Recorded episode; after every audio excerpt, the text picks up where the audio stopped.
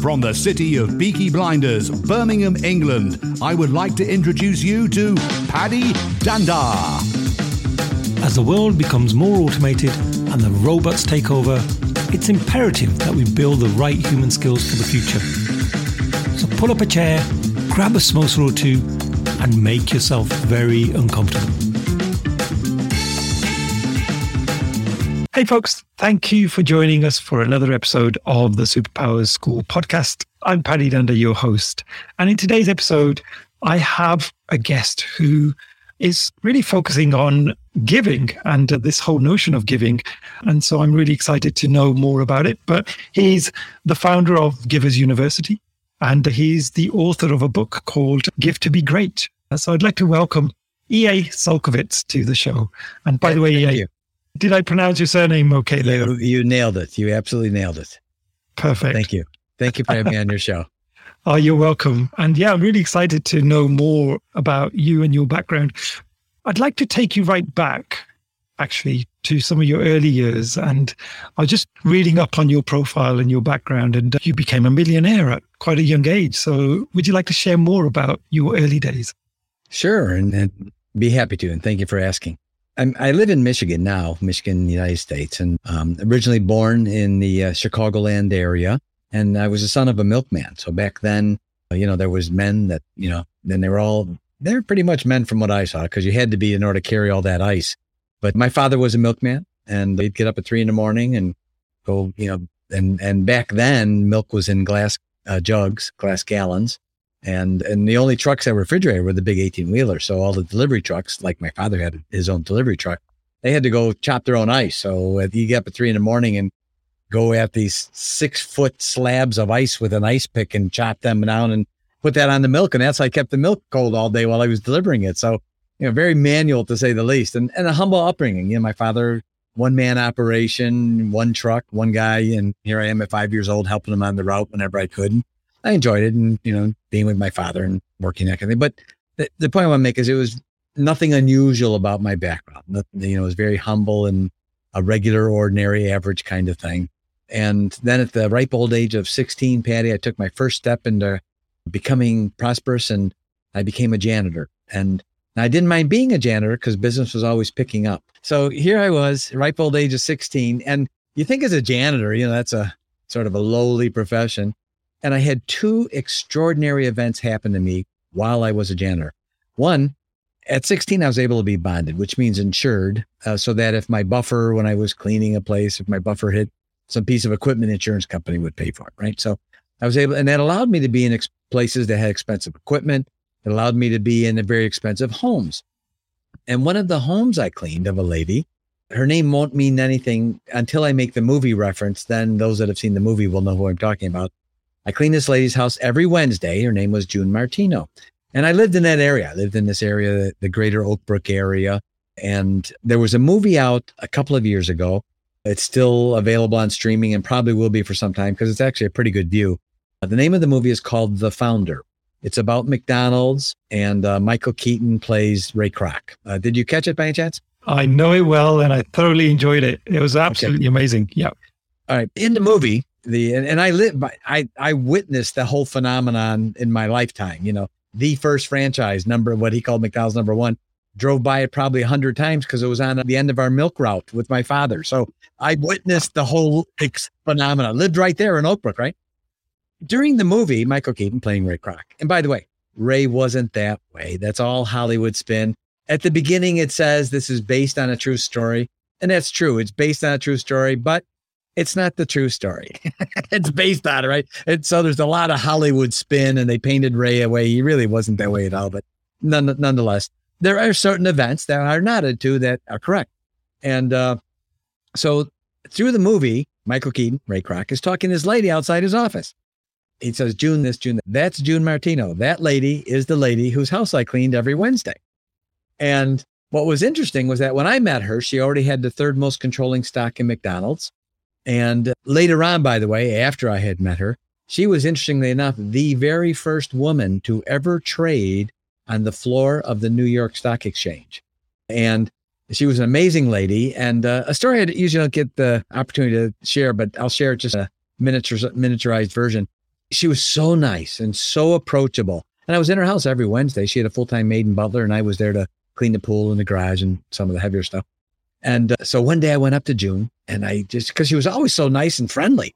And I asked her about McDonald's and she put her arm around me, brought me in the kitchen, and the entire day, Paddy, I'm a 16 year old kid, told me the entire story from where the movie begins, where which was so weird when I saw the movie that you know where he was a milkshake salesman, basically a mixer salesman for uh, Prince Castle, and how she had worked for him then, and then all the way how he met the brothers and all the way through.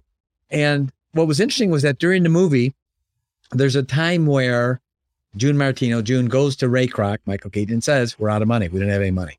That causes him to call the brothers and they have an argument on the phone. He needs more percentage. They need more, you know, et cetera. It's a drama scene. But anyway, she tells me about that happening. And she said that Ray couldn't afford to pay her. So he paid her in worthless company stock, worth less than zero, by the way, because it was, uh, they had no money. It was under, you know, zero and under. Wow. They owed more than they had. And he agreed to take the calls from bill collectors in case they called her and wanted money from her on a personal, you know, personal accounts, that kind of thing. So I asked her, I said, June, I'm a janitor. I work Friday to Friday. If I don't get paid on Friday, I'm not showing on Saturday. I need that paycheck. I live paycheck to paycheck. Why did you do it? And you know, Paddy, she sat back in her chair and stared at me.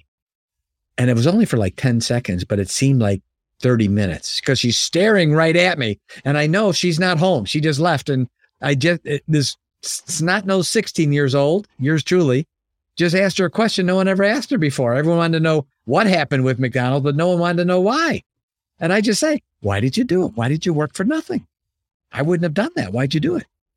And when she spoke, I made the hair stand up on the back of my neck because the way she said it, and and the, so when I asked her, why did you do it? After the pause, and she thought, her answer was, because I believed in Ray. And I thought, man, I remember my first thought, Paddy, was that's it. I need to find a Ray Kroc. That's it. That's my answer. I don't even know what questions I need to ask. I'm a son of a milkman, already burnt out janitor. And I don't know what questions I should be asking, let alone, you know, how to become successful. I need, where would I find my Ray Kroc? I need a Ray Kroc. Certainly didn't work out bad for her. I'm cleaning her. It was a million dollar home back then when I was 16 years old. So, I mean, I'm, I'm thinking, I, I need to find one of these. I need to find this. And it wasn't two or three months later, we got a phone call at the office for a gentleman that was opening a diamond store in the Chicago area. They needed to see some carpeting. My boss sent me, and that man offered me a job. That man also became my Ray Kroc. And he was an amazing gentleman. And just to share with you, I mean, he became the father I never had, even though I had a father. And I became the son he never had, even though he had a son. And we were truly that close. And, uh, and he shared with me a very interesting story I'd like to share with your listeners. You know, for those that think the deck is really stacked against you, listen to this story. Here he was, my mentor, telling me about what it was like to grow up in the United States. There was th- an event called the Great Depression? And what it was like to grow up in this Great Depression. And he said, no one had any money. No one had any. He said people were jumping off of buildings committing suicide because they lost their fortunes, multi mile long soup kitchen lines just to get a bowl of soup, multi mile long. He said no one had money. He said for some of our meals, we even ate cardboard. Wow. That's tough, right? And he said one day he was walking and he sort of could just get out. And he went by this store and he'd been going by it every day and always saw the same guy standing in the back. So he just went in one day just to talk. No one had money. No one was hiring. It wasn't working. So as he talked with the gentleman, he was in a store and it was full of sewing machines. And it turned out this man was the owner of the store. And he said, he said, yeah, I don't have any customers because no one has any money. They're trying to put food on their table. They're not going to buy a sewing machine. That's for sure. And uh, so it, my mentor had this flash in his mind. And he said, How about if I help you sell some of these? And the guy said, I'm open. What do you have in mind? He said, Right now they're all paid for and they're collecting dust. He said, No one's come, no one comes in the store. I can't even afford employees. It's just me, right? He said, Well, this is what I think we should do. He said, Let's sell them on payments instead of having people buy the whole thing.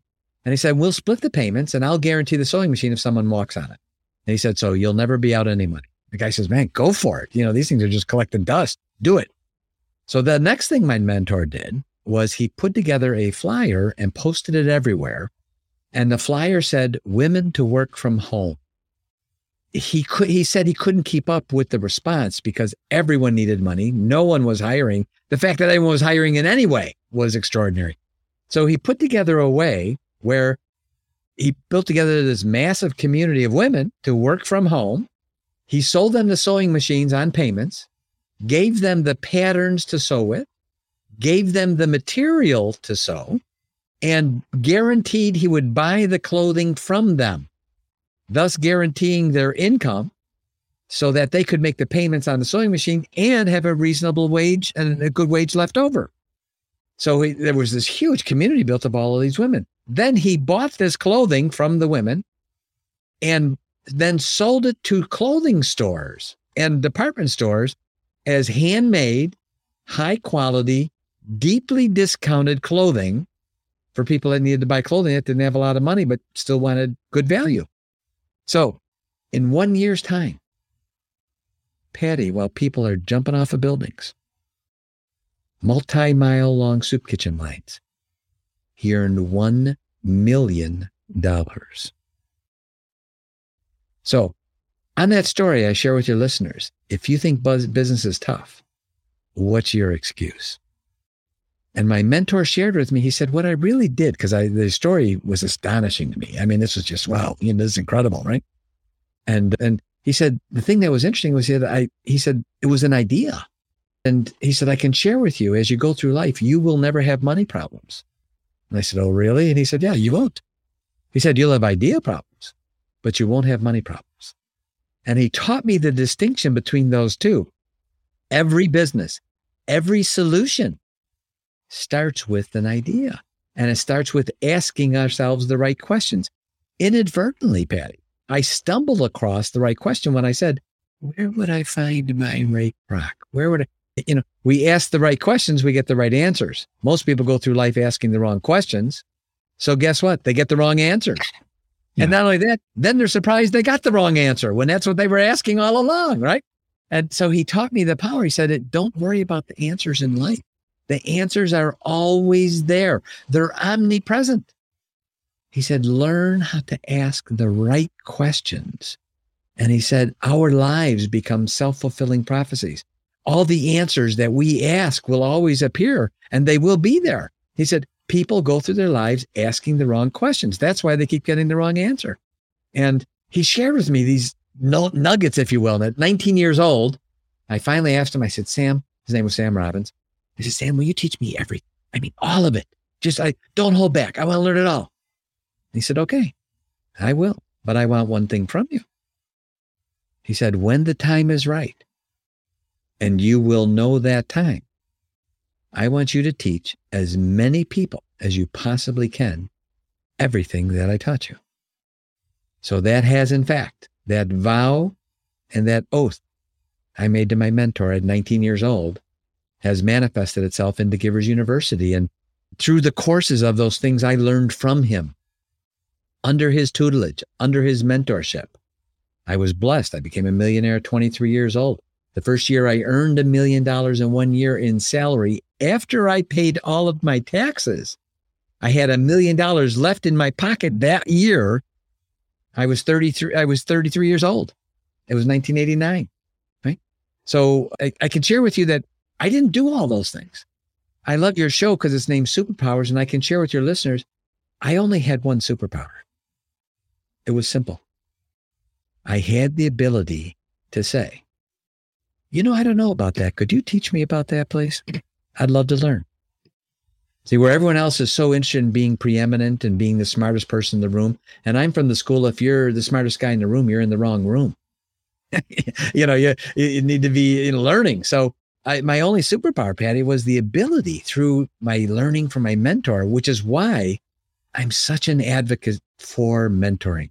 For your listeners, if you have a business, if you're a freelancer and you don't have a mentor, if you're an entrepreneur and you don't have a mentor, in my world, Paddy, we call that naive.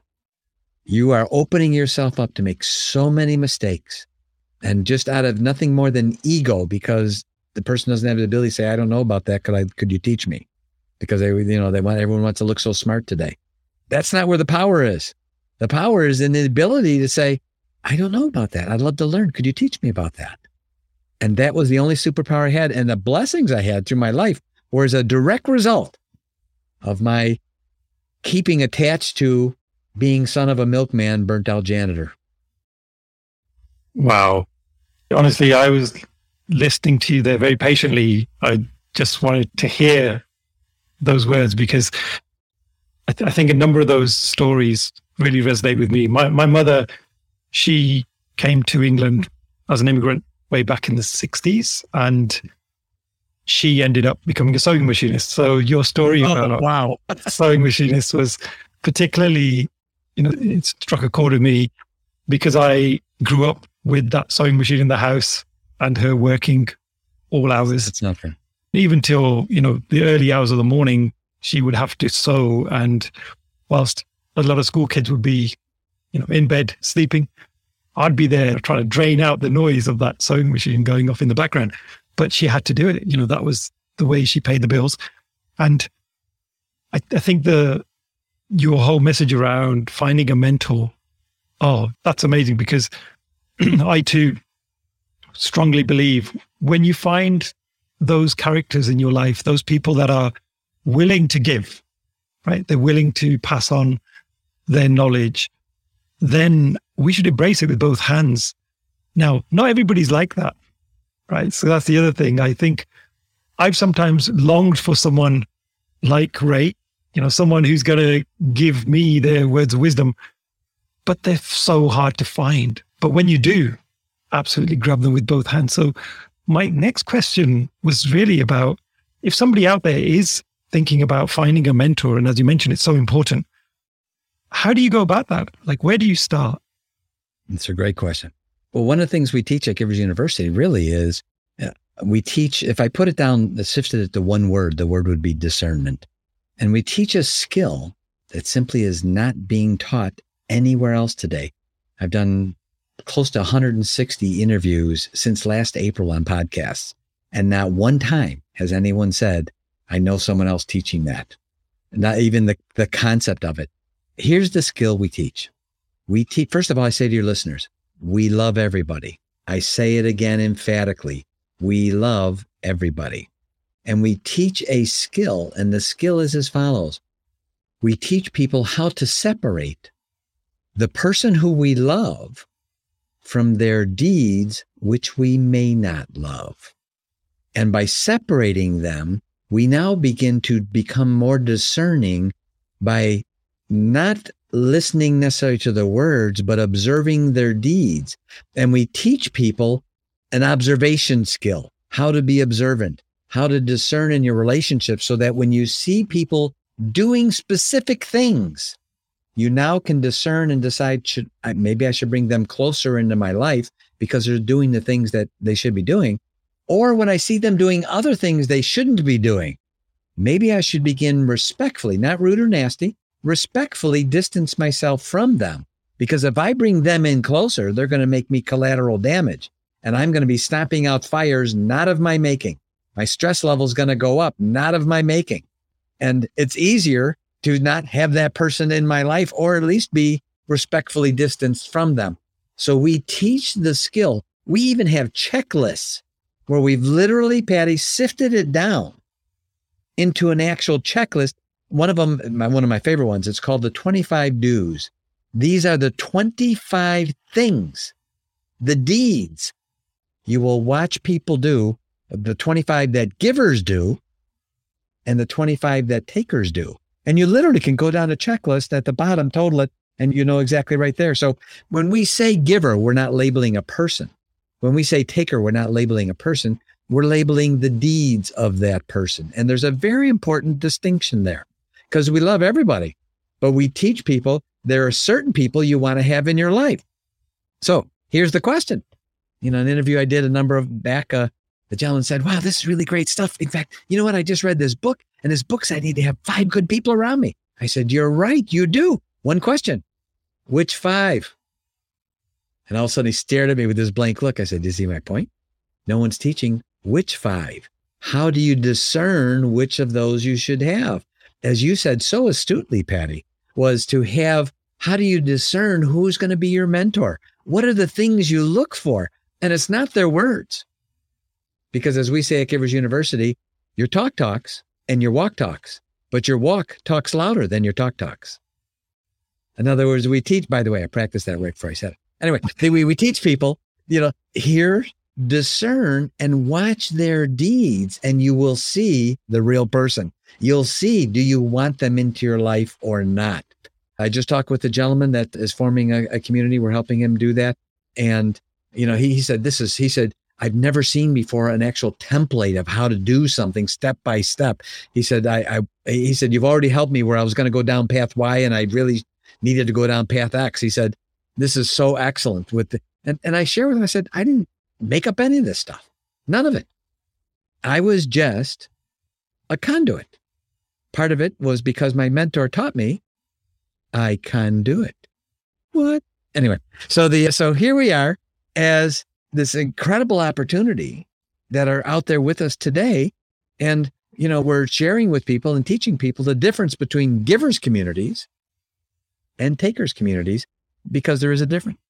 And on that point, actually, it sounds like to me from what you're saying is be selective about who you bring into your life as that mentor rather than just going with somebody who agrees to be your mentor because I, I think for many of us we we feel quite humbled if somebody says hey I'll, I'll be your mentor.